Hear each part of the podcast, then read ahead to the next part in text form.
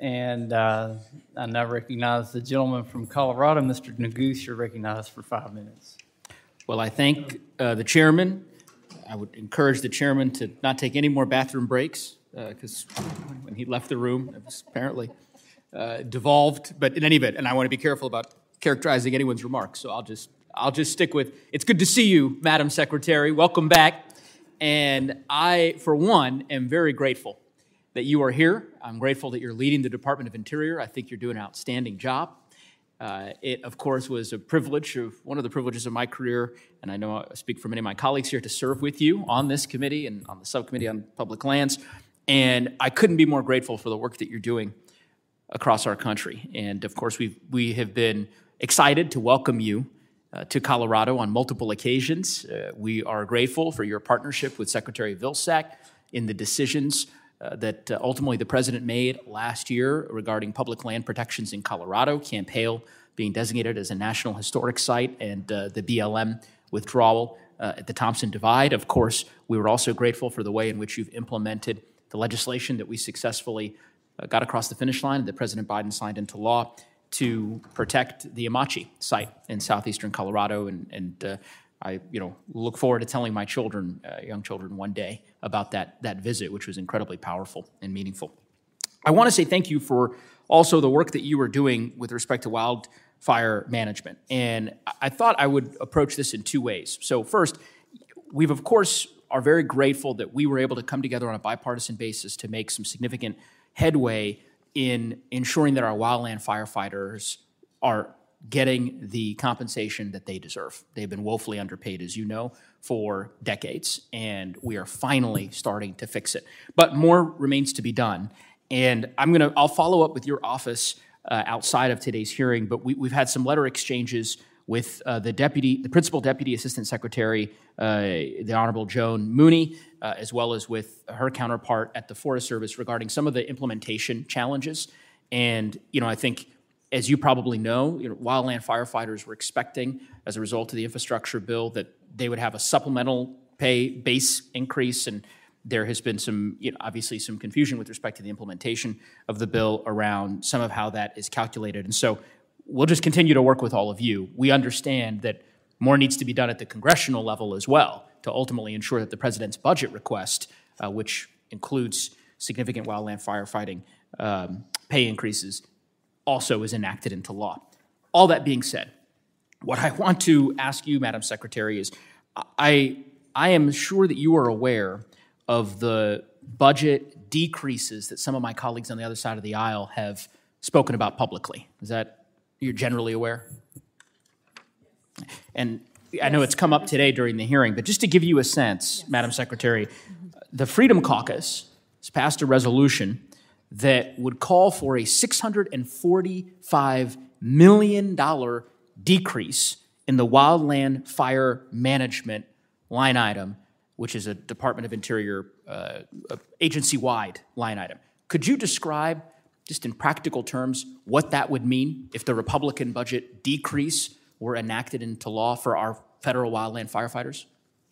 Congressman, uh, it's it's hard to uh, even imagine that um, because, as you know, uh, and, and you experience this in your district, uh, wildland fire is a consistent threat, a persistent threat. We no longer have fire seasons; we have fire years and that is because uh, we are in the crisis of this of our climate um, of climate change, and um, it's just going to get worse. So um, it's it would be the worst thing to decrease um, the the resources we need to fight those wildland fires, and certainly. I think all of us can recognize that wildland firefighters are, are the heroes of our country and they deserve to be uh, compensated uh, fairly and equally and deserve to have the benefits and the job security that, that they need.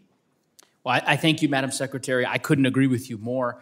I think the draconian budget cuts that have been proposed by some of my colleagues on the other side of the aisle are deeply dangerous for the West.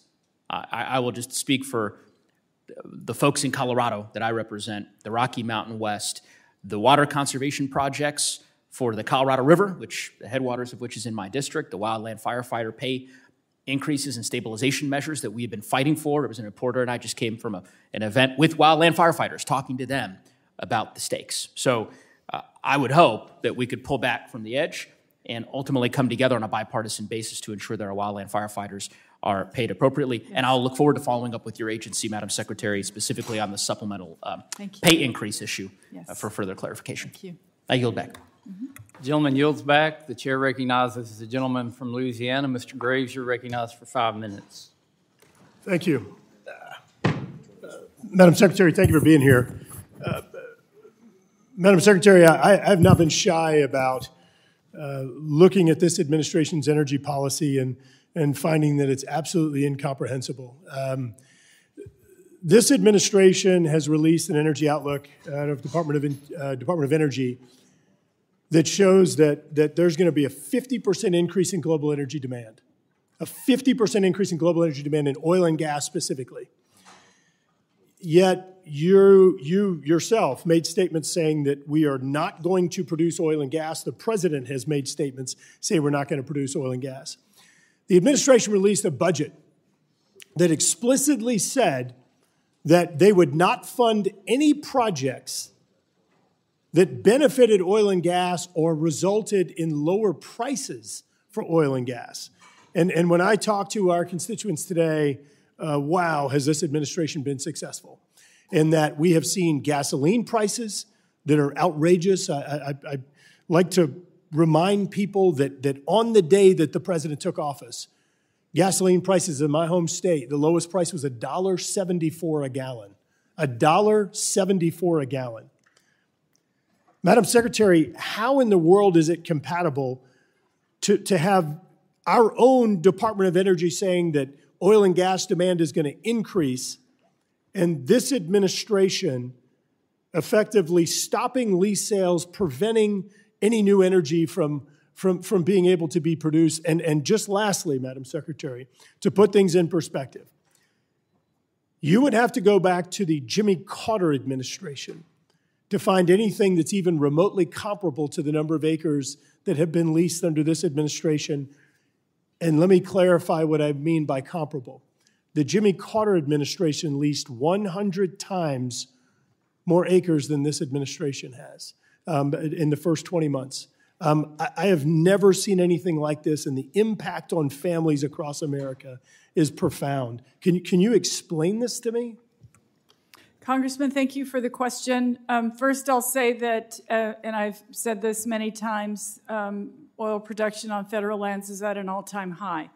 Um, we, not as a result of actions of this administration. So, so, so don't take credit for the previous administration and even the Obama administration's actions. So first, so, so we're talking about we're talking about future oil and gas demand. We're talking about actions under your administration. Please, I'm not going to hold you accountable for previous administrative actions. Co- Congressman, um, our staff has been hard at work um, on applications for permit to, permits to drill. They've been doing that since I have been in office.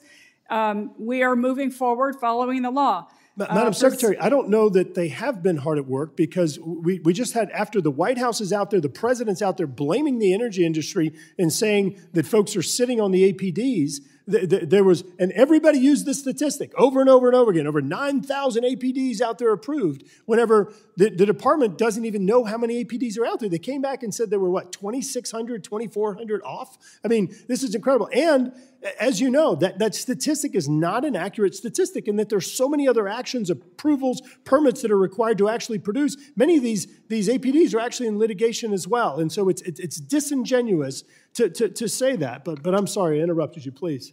Uh, Thank you. The, um, There are nearly 7,000 um, permits to drill currently uh, that are not being used.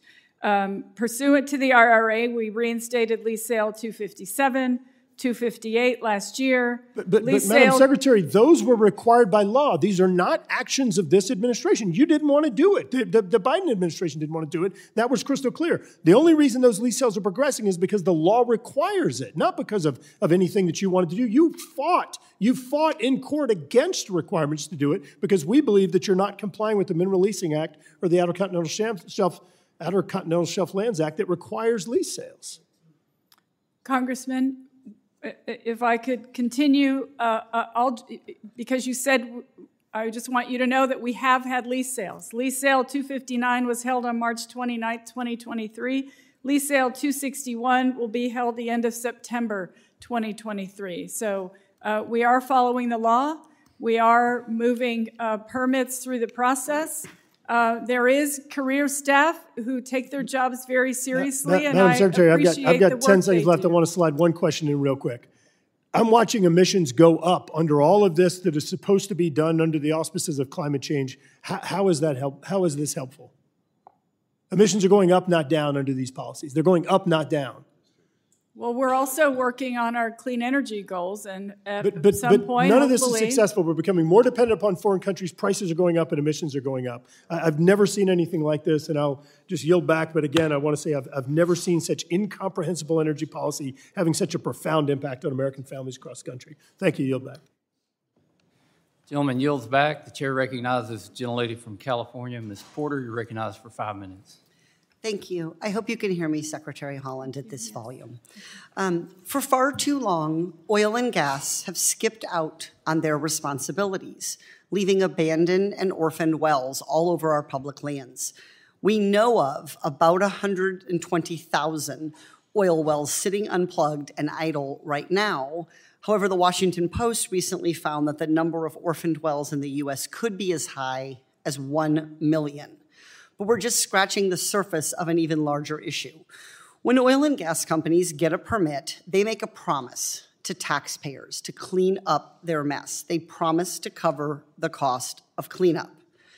Secretary Haaland, when was the last time BLM updated their oil and gas bonding requirement? Congresswoman, thank you so much. Um, I want to say that there is a proposed rule currently uh, that will implement the changes from the Inflation Reduction Act as well as address BLM's bonding requirements. I'm very glad to hear of some progress on that front because the last time BLL, BLM updated it was 1960. Um, do you know, Secretary Haaland, what is the average cost of the bond that oil and gas must put up before they can drill? Congresswoman, I don't have that figure in front of me, but Okay, so the minimum bond, and I'm gonna, I make sure you can see this, I'll read it to you. The minimum bond um, is ten thousand dollars. Um, that's the bond. That's and then the typical. So this this is the typical bond cost, ten thousand dollars for a single well. The median cost of doing the bare minimum, just capping it, not cleaning it up, just capping it, is twenty thousand dollars. The actual cost of doing surface reclamation um, is $76,000. And the high point here to completely clean it up and the most expensive wells cost about $145,000 to reclaim. Yet this is the bond amount. Do you think a $10,000 bond for oil and gas is good enough given these costs? Congresswoman, I know that depending on where the oil, um, the orphan oil and gas wells are, uh, depends on what the cost is. So it absolutely varies according to where it is. We we visited some some of those sites in the city of Los Angeles, and those are clearly going to be more expensive than doing it out in a field. Are you aware Texas. of any wells that can be capped and reclaimed for the, the 1960 bond amount of $10,000? Congresswoman, I recognize that that everything has um, increased since the 1960s, and so it stands to reason that um, that these costs, uh, yes, are more expensive today. So, do you, Secretary Haaland, support BLM updating its bonding requirement to reflect the actual cost of cleanup?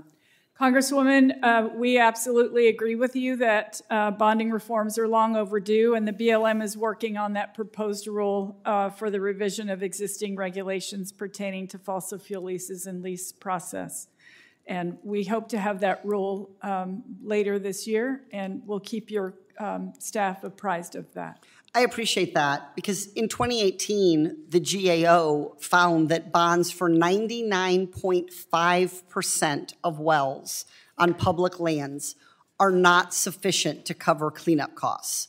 So, according to Columbia University, it could cost us all as taxpayers 24 24 billion. I had to relook at the number. 24 billion to find and plug just half a million abandoned wells with taxpayers taking the hit. Um, so, be, on behalf of all those who love our federal lands, on behalf of all, every American taxpayers, I hope that you will force oil and gas companies to um, pay to clean up their own messes and update the bonding requirement for extraction.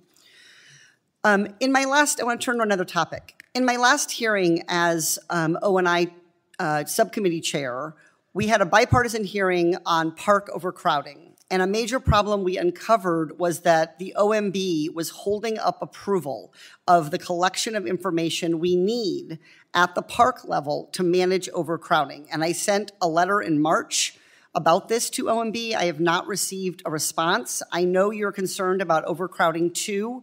Um, would you call Administrator Revesz and ask them to accelerate approval to get the park administration this critical information they need to make sure that we can protect our public lands and allow Americans to enjoy our parks?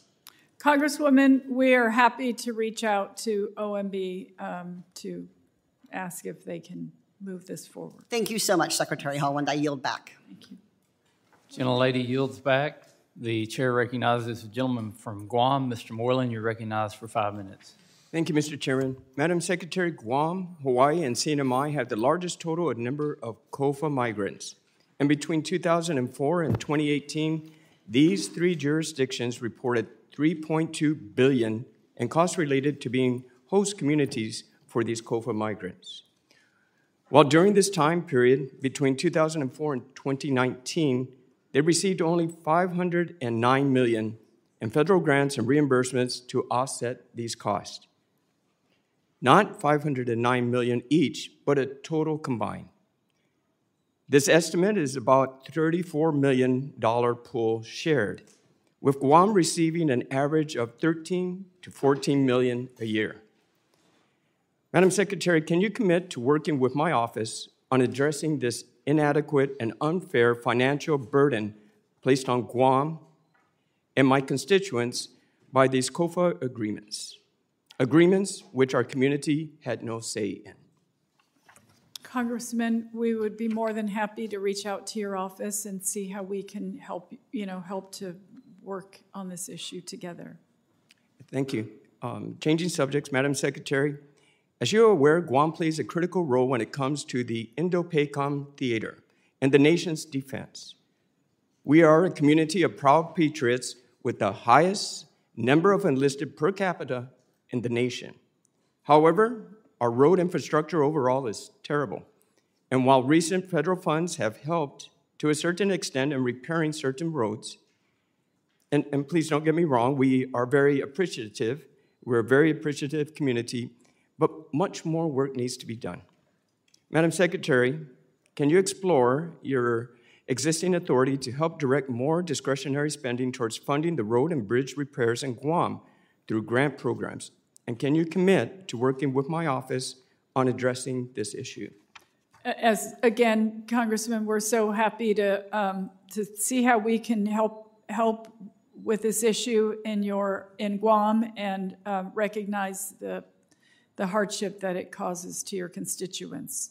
We'll, we'll be happy to reach out. I appreciate that. And for my final question is, Madam Secretary, do you plan on visiting Guam in the near future?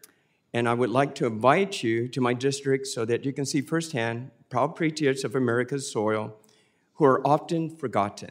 Forgotten when it comes to certain federal programs, such as Supplementary Social Security Income, also known as SSI. Yet we continue to display their, we continue to display our hospitality. And I will be reaching out to your office soon to seek support on legislation to allow the qualified residents of Guam to attain SSI benefits as any other American citizen residing in the U.S. state would receive.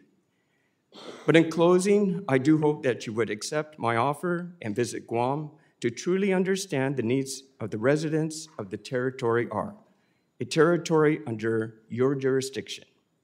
I thank you, Madam Secretary. Thank you, Congress. It would be my honor to visit Guam, and so we will, of course, we'll see how that uh, fits in with my schedule, but I appreciate the invitation, and it would be my honor to visit you there. Thank you.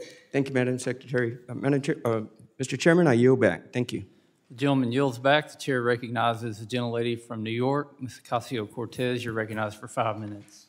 Um, Thank you, Mr. Chair, and thank you, Madam Secretary, for joining us today. Um, It's, it's wonderful to see you here testifying. Um, You know, I want to echo a little bit of um, one of my earlier colleagues' comments in that we are very grateful for many of the decisions uh, and policies um, coming out of the department, but we are also very concerned about some of uh, uh, this business as usual, to use his words, around oil and gas development. As was stated several times during this hearing, oil production is at an all time high under the Biden administration, higher than um, even un- under the Trump administration. And part of that, you know, within the context of that, uh, is the department's decision around the Willow Project. Uh, there has been overwhelming uh, opposition around the department's uh, decision to approve the Willow Project, uh, which was picked up after the Trump administration's decision was turned over um, in an attempt to do the same. Uh, this project was first approved uh, under the Trump administration in 2020 and tossed out in court as unlawful. It instructed the BLM to reassess the project's full climate impact and consider alternatives. Um, when the Biden administration then picked up Trump's failed project for a second approval attempt, um, it seems to have still failed to meet the court's assessment requirements. Uh, in fact, we have heard from the Nuiqsut uh, community leaders um, that have maintained that the BLM has, quote unquote, completely failed to acknowledge their attempts at consultation. And I would like to submit that a letter from them to the record. Um, additionally, the Alaska Wilderness League has confirmed that they were not consulted at all before the department released the environmental impact statement. Um, but I would actually like to direct my question to uh, Mr. Beaudreau um, as the Deputy Secretary of the department. Um, I am interested in the decision making process and the contours of the decision making process around uh, Willow. Um, who within the department uh, were some of the key stakeholders? Who are the leaders uh, involved in making this decision? So the decision is on Bureau, well, the Willow Project is, an was an application before the Bureau of Land Management. Uh, And so BLM Alaska staff uh, conducted the analysis, the supplemental EIS analysis, uh, as directed by the court. Um, Also involved, of course, through the chain of command was, you know, BLM director uh, and uh, the um, uh, principal deputy assistant secretary for land and minerals. At the, um, ultimately, I signed the record of decision. Uh, And so uh, it's my signature on that document. So you signed the record of decision around the Willow Project. Yes. Um, did the White House at any point uh, weigh in on this, on a preference on this decision with you? As with all of the matters in front of the department, we of course uh, coordinate uh, with the White House. Uh, At the end of the day, though, uh, permitting decision like Willow is one that rests with uh, the secretary and her authorities. Uh, And as deputy secretary, uh, I was the one who signed the record of decision. And did uh, BLM or anyone in the department provide rationale for not consulting some of the major stakeholders uh, or failing to consult properly or account properly, such as um, the consultation from the Nuiqsut community or the Alaska Wilderness League? So again, you know, both uh, Rosemary, the mayor, and Nuiqsut, and folks at Alaska Wilderness League are uh, people that we know well in the department, and uh, I know well personally. Um, And so, you know, I don't mean to um, contradict, um, but uh, there has been throughout this process very close communication. Uh. With, uh, with Nuiqsut as well as with all interested stakeholders. Thank you. And one last question. Uh, Given the precarious nature of the project's approval in the courts, uh, and, and given your, your, your um, role in the decision, will the department consider holding off on approving permits to drill for Willow until the litigation is settled? Uh, The posture of the department right now is that uh, the record of decision has been issued. Um, There has been litigation filed. Um, Absent an injunction from the court, um, the project has uh, the approvals to conduct the activities reflected in the record of decision. Thank you, and I yield back. Gentlelady yields back. The chair now recognizes the gentlelady from Florida. Ms. Luna, you're recognized for five minutes. From ensuring the Bureau of Ocean Management continues to follow the moratorium on Florida's offshore energy development to the Fish and Wildlife Services uh, protection of critical marine species and their habitats, the Department of Interior plays a substantial role in my district and throughout the state of Florida. Florida beaches are vital to the success of our coastal communities and the protection of our wildlife. In 2021 alone, Florida's visitors contributed 101.9 billion to the local economy and supported nearly 1.7 million jobs. The moratorium on offshore energy development projects um, and Florida's beaches and wildlife from disasters like the 2010 BP oil spill and protects our national security interests as well as protecting our military readiness and training activities at Eglins test ranges and complexes throughout the Jacksonville Range complex areas. Similarly, Florida's beaches are home to some of our most beloved marine wildlife, some of which are protected under the Endangered Species Act. But unfortunately, the erosion of Florida beaches puts many wildlife that are listed under the ESA at risk, making it necessary for routine coastal maintenance. For example, the Sand Key project in my district is up for renourishment, and the erosion Erosions of beaches like Sand Key can be devastating because it leaves infrastructure prone to flood damaging, which negatively impacts the local economy and also demolishes many habitats that endangered species and threat- threatened wildlife rely on. In fact, the Sand Key project has directly impacted species like the loggerhead turtles, piping plo- um, plover shorebirds, western Indian manatees, eastern black rails, red knots, wood storks, and American crocodiles, all of which are federally classified as endangered or threatened species and reside in or around the Sand Key region. So, with that being said, my question is for you, Secretary Haaland. The erosion of shorelines affecting natural resources, energy defense, public infrastructure, and tourism. How has the Department of Interior and Bureau of Ocean Management worked to address the erosion along our nation's coastal beaches, barrier islands, and wetlands? Congresswoman, thank you. And first, I want to thank you for your care and concern about the marine life in your district and beyond Florida. I went to Florida and um, had a chance to um, be in the Everglades, and it really is a magical place. Um, I, I, can't, honestly, I'd be happy to get back with your staff about any specific programs that we have for um, coastal erosion in your area. And um, certainly, we're always happy to work with you on any ideas or projects that you would like to present to us, and uh, we care deeply about um, about these areas.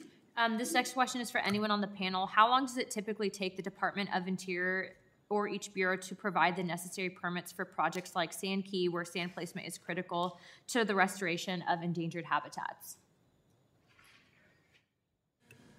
Uh, as the secretary said, we could provide statistics like that. I will say, you know, as the former director of the Bureau of Ocean Energy Management, uh, uh, marine minerals and coastal restoration is one of the primary missions of BOEM, working with our partners, including the Army Corps, uh, on those types of if projects. If I can just ask you a real quick question. So the Army Corps is giving us pushback, and they're failing to acknowledge that this is actually a very endangered habitat.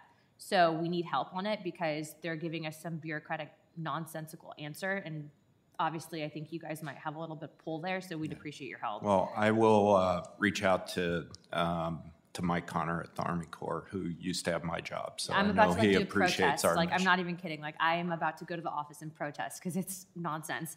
Okay, so in, um, is the Department of Interior or Bureau of Ocean Energy Management committed to following the offshore energy development moratorium on the Eastern Gulf?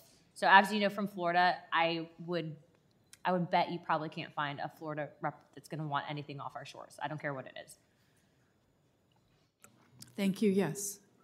Okay, good. I like to hear it. Thank you guys. Chairman, I yield my time.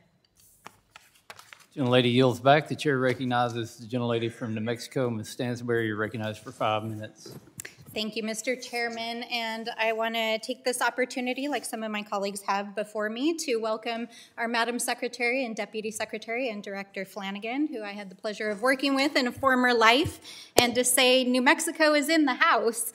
Uh, we're excited to have you here today. Uh, and before I dive into some of the budgetary matters that we're here to talk about today, I do want to just take a moment to acknowledge the incredible work that you've done as a leader leader within the Department of Interior and in the administration, along with all of you who are serving and all of your staff you know, what a difference leadership makes across all areas and all missions and bureaus of the department, whether that's addressing tribal affairs and being good partners to our sovereign tribal nations, addressing the climate crisis, or tackling our conservation and our water issues.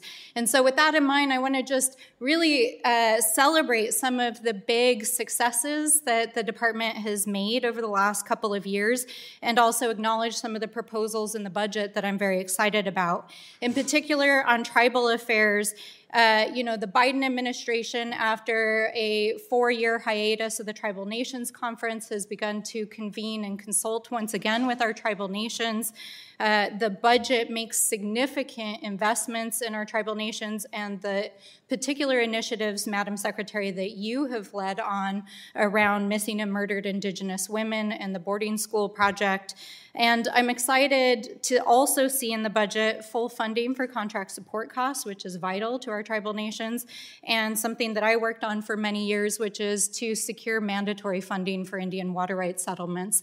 And Mr. Chairman, I would like to say it is long past due to get it done. Our tribes are depending on us, and we have to get that across the finish line. And I want to commit to you all today that I'm here to be in that fight to make it happen. On conservation and science, obviously, we see significant investments in this budget. I'm especially appreciative of uh, the commitment to the 30 by 30 initiative, which, uh, Madam Secretary, you've taken such a leadership role.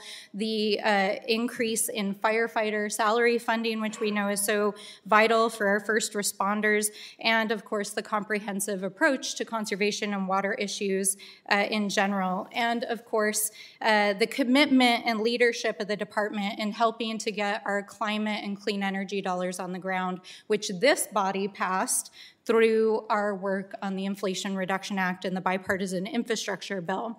So uh, it's really an extraordinary accomplishment. I'm excited. As you all know, I worked at OMB and I'm a bona fide budget nerd. And so uh, I'm always excited to read about the initiatives that uh, are in the department's uh, budget.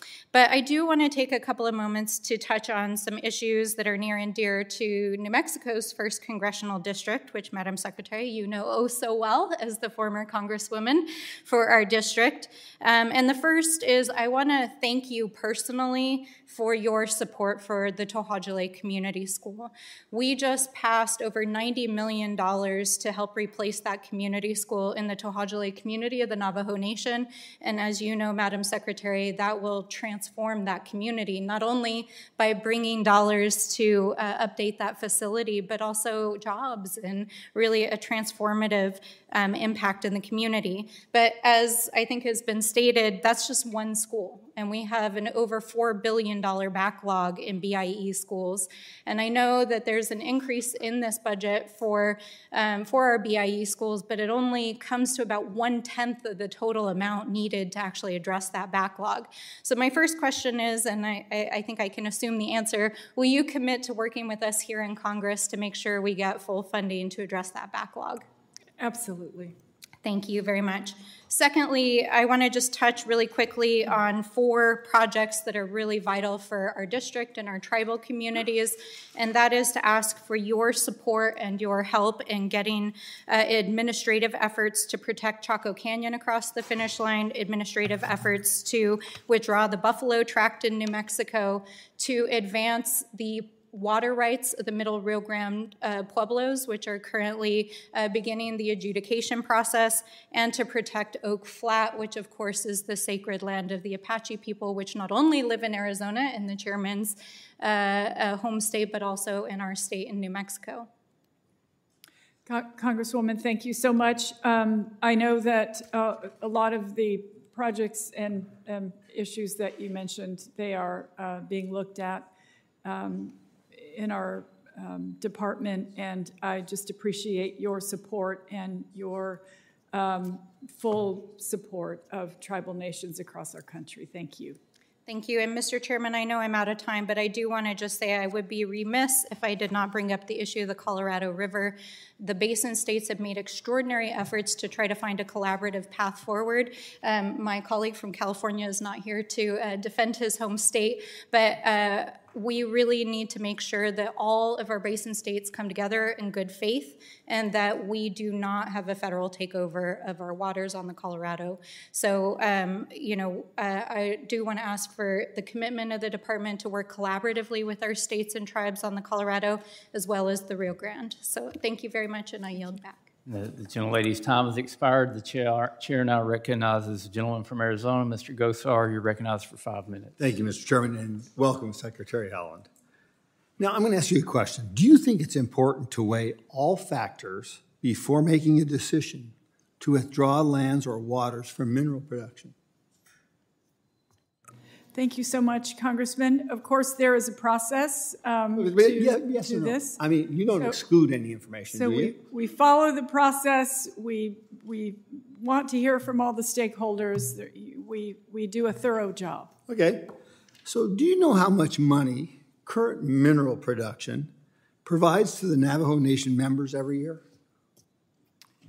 Uh, Congressman, I don't have that figure in front of me. Well, let me let me give it to you. In 2022, almost 40 million dollars of revenue went to Navajo allottees from one company alone. Now, do you know how much Navajo members stand to lose from restricting future production in the proposed buffer zone in the Chaco Canyon mineral withdrawal? And do you know how much it would cost the government? Congressman, I know that we don't, um, I mean, it's hard to project what those numbers are if those areas have not been um, under production, but um, I appreciate the question and. Well, um, uh, let me give you some examples. The answer is $194 million over 20 years. It would also cost the BLM over a billion dollars in royalties over those 20 years. Now, the mineral estate owned by the Navajo allottees is in a checkboard pattern with federal lands, and without the federal leases and right-of-ways, their minerals won't be developed. And this is very key because I was a big, I supported the Chaco Canyon uh, monument, but I also had a commitment from the now senator that there would be access to those eas- to the, uh, an easement that would uh, address the allottees. Would you commit to considering these impacts before making a final decision and with that withdrawal? And if so, having an easement for those allottees? Congressman, um, I just want to assure you that any withdrawal uh, protects existing rights of those allottees. And, and so access is, is part of that. Uh, it, what I can tell you is that any withdrawal is protecting the existing rights of the people who live Well, it should be very, it should be very simple, and that, that an easement for access to those royalties or, or to those minerals uh, be part of that decision.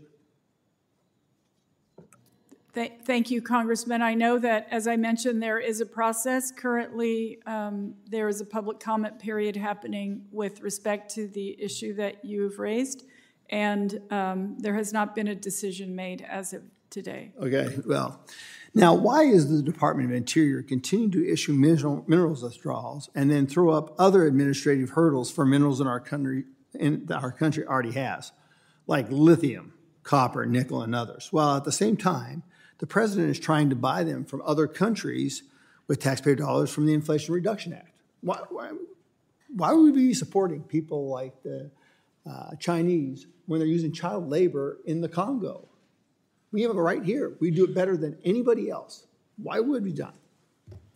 Congressman, thank you for the question. And um, I know that, um, as Deputy Secretary Beaudreau mentioned earlier about the, um, the work on the interagency work group for mining reform, we're working to move, um, to move this law into the 21st century. Um, we have, uh, there are places for critical minerals to mine in this country. We're working hard to move some of those forward. The department has actually uh, permitted 20 uh, new mines or mine modifications since January of 2021. So I'm glad you said that. So Arizona is famously known as the copper state due to our tremendous reserves. Due to the significant supply fluctuations since 2018, copper and other minerals not currently designated as critical by your department may now qualify under the existing, existing USGS methodology as critical minerals. As secretary, you have the authority to reevaluate critical minerals list at any time between the required evaluations of every three years. Given the severe supply chain risks that have deepened with China's growing global influence, can you commit to a reevaluation of the current critical minerals list before the required update in 2025? Uh, Congressman, I know that the United States Geological Survey is mandated by the Energy Act of 2020 to make that, to redo that list every three years. And so um, I believe that, yes, 2025 is the next time that they are, But it- that it- they it- will update that list. Just, it, it, it says that's the minimum. I mean, as a secretary, you should be looking at the landscape and being able to, uh, and, and you have the ability to change those as a directive. And I think based upon what technology is going through here, this is very important to have. So I yield, yield yield back. Thank you. Gentleman yields back. The chair recognizes the gentlelady from New York, Ms. Velázquez. You're recognized for five minutes. Thank you, Mr. Chairman and Ranking Member. Uh, Secretary Haaland, uh, welcome to the committee. Uh, as you all know, the renewable energy industry on public lands and federal waters has incredible potential to accelerate the clean energy transition. I'm excited to see the progress so far in my home state of New York, which now have five commercial scale offshore wind projects in active development. The Inflation Reduction Act, which Democrats passed last Congress, included several boosts to clean energy through a significant amount of funding for permitting. Uh, my question to you is how DOI is using the Inflation Reduction Act funds to encourage sound and streamlined permitting for renewable energy projects on federal land and waters, specifically offshore wind. Congresswoman, thank you so much for the question. And of course, um, per- permitting uh, happens because we have experienced staff in place to move those applications forward. We can't do it without, without staff. Um, If we are able to hire more staff, then it, it stands to reason that we can get those things done um, faster. Uh, The fiscal year '24 budget contains significant resources to ensure that we're moving forward to meet the president's goals. It includes 64 million for BOEM's renewable energy program, with a 12 million dollar increase to support permitting. So, what is DOI doing to help prepare communities for this uh, emerging clean energy industry in terms of workforce and community outreach, particularly in underserved communities? Congresswoman, I know that um, we are working hard to make sure that that these that the new jobs that are that are going to be available in this um, clean energy sector um, are that people are trained for those jobs. That's one of the reasons why union labor is so important in some of these projects um, because they do have a training component. And um, so, of course, um, as you know, the job, you know, the everyone's working right now. We have a very low unemployment rate, um, but we but we are um, always working to make sure that uh, folks are trained for tomorrow's jobs in this Well, sector. I want to see a real outreach in underserved communities that have uh, faced uh, um, um, deal with the brunt of environmental uh, injustice in those communities. So they need to reap the benefits, at least in terms of job creation that will come with the transition from Absol- fossil fuel to energy. Absolutely. Uh, President Biden's Justice 40 initiative will ensure that at least 40% of the overall benefits of federal investment in climate related programs go to disadvantaged communities that has been disproportionately affected by pollution. The FY24 budget includes $2 million to support these efforts. Can you briefly discuss how the department is transparently implementing Justice 40 across the several programs it oversees. Thank you, Congresswoman. Um, the Bureau of Reclamation will be awarding $550 million in grants, contracts, or financial assistance agreements for disadvantaged communities for up to 100% of the cost, planning, design, or construction of water projects to provide domestic water supplies to communities or households that do not have reliable access to domestic water supplies.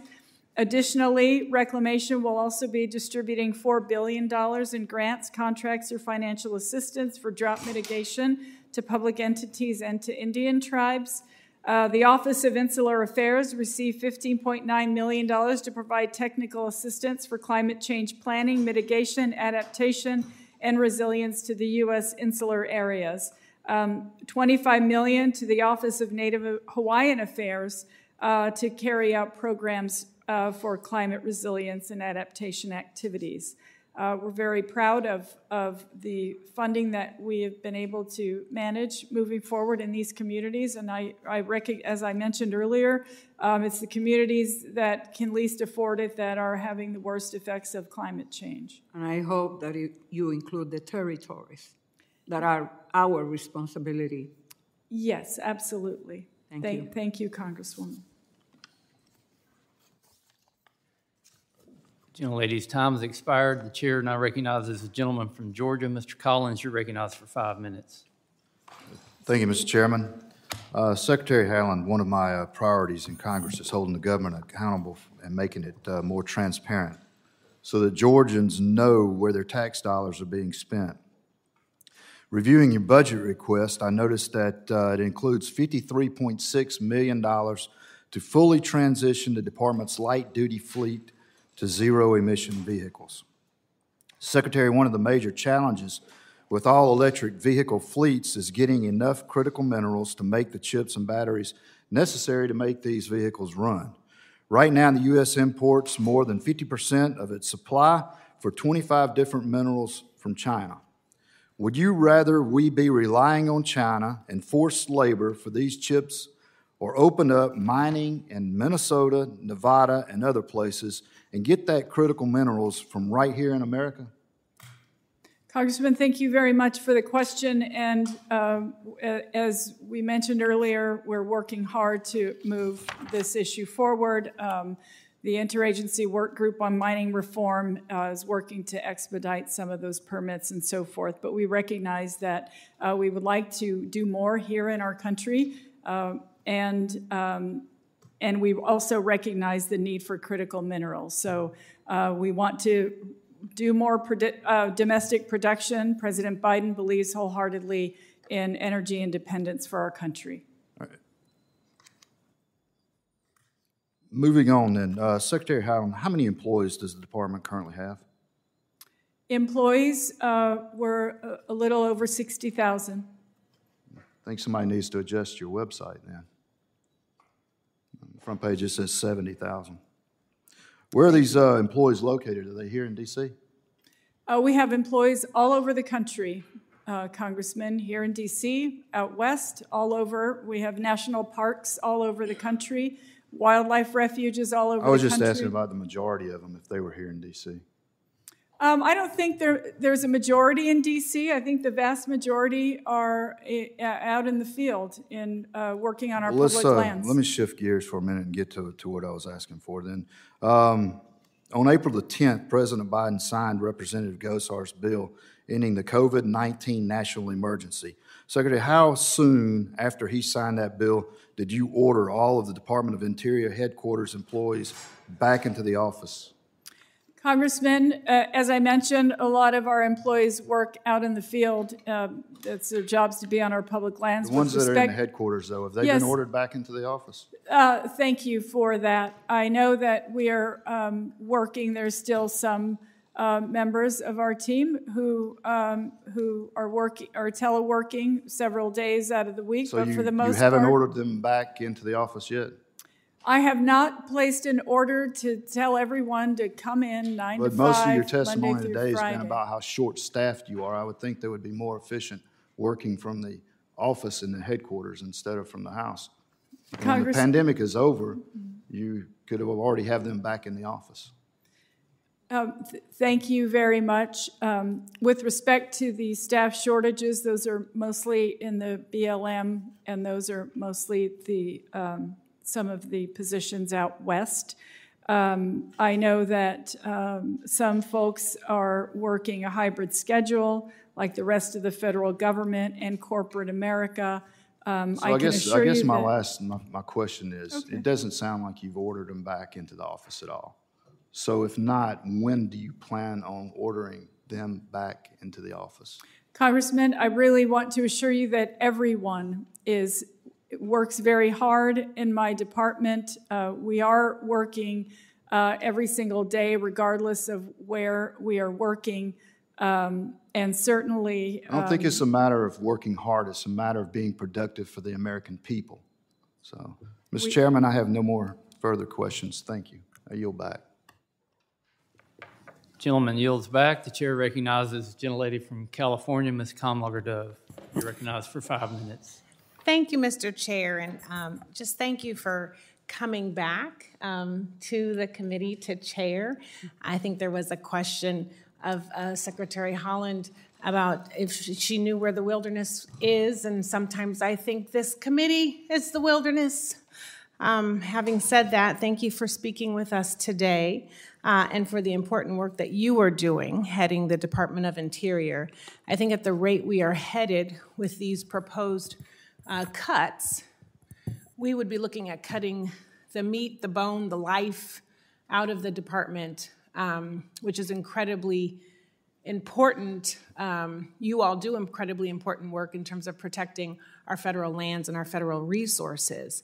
Um, I have a question. Um, how is the DOI using BIL and IRA funds to support job creation, specifically related to revitalizing communities at the front lines of the energy transition? And specifically, how would the uh, Republican proposed budget cuts reduce the Interior's job creating power?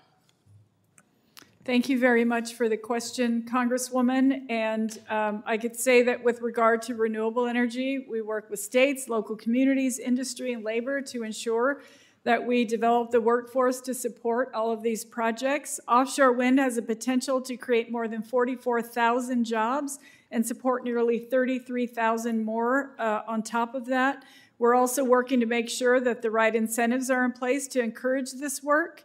Um, I, I the cleanup of abandoned mine lands has created jobs and closed thousands of dangerous mines. Those are jobs that folks have lost because um, mines have closed or things have shut down. Uh, but we're invigorating, reinvigorating those communities with jobs on our abandoned mine uh, land and orphan well uh, projects. Um, so we're, we're very proud of of the work that we've been able to generate as a result of President Biden's policies and President Biden's budget. Great, thank you. I have one additional question. Uh, while the department's budget continues to increase its funding request for offshore renewable energy, which we greatly need, and the administration speaks to the need to addressing our climate crisis, we also just saw the department's approval of the Willow oil project in Alaska, and so would like it if you could um, explain this disconnect I asked because I represent uh, the District of Los Angeles, which is home to one of the largest urban oil fields in the country, and it, this is an issue for us. Congresswoman, thank you for the question. And I went to Los Angeles, so I saw some of those um, abandoned or orphan gas wells in people's backyards and recognize. Um, and I saw pictures of, of what Los Angeles looked like um, during that time that you speak of. Um, the top, you know, it's a top priority for us in this administration to move responsibly with our uh, clean energy transition. Um, onshore, BLM is processing over 32,000 megawatts of renewable energy capacity, 68 renewable energy projects, solar, wind, geothermal, and five electricity transmission lines, uh, which I spoke of earlier in this hearing. Uh, there are over 120 pending applications for onshore solar and wind development with a potential generation of roughly 50,000 megawatts. So we are working very hard on this transition. Um, the industry, the clean energy industry, is very excited about the progress that we've made, and I believe um, they will continue to make investments into the work that we're doing. Ah, thank you for that. And so I'm hoping that you all are preparing for the surge and development as it relates to clean energy, new technologies, implementation, et cetera. Uh, how are you going to manage it in terms of environmental impact and staffing capacity? Uh, thank you very much, Congressman, Congresswoman. Um, with respect to that issue, BLM's Renewable Energy Coordination Offices, they're called RECOs, are working to expedite cross agency permitting and coordination. And one of the keys to that, as I mentioned earlier, is making sure that all stakeholders are at the table. Um, when we start, we have to keep people informed and keep people um, so that we can all move forward together. Um, the funding increase in the 24 budget will support increased staffing and program work to increase the pace of renewable energy processing and managing increasing workload volumes. So we intend to make use of every dime of that 24 budget to move our country forward. Great, thank you so much for that. And also, I appreciate your extemporaneous tutorial on body language earlier. And with that, Mr. Chair, I yield back.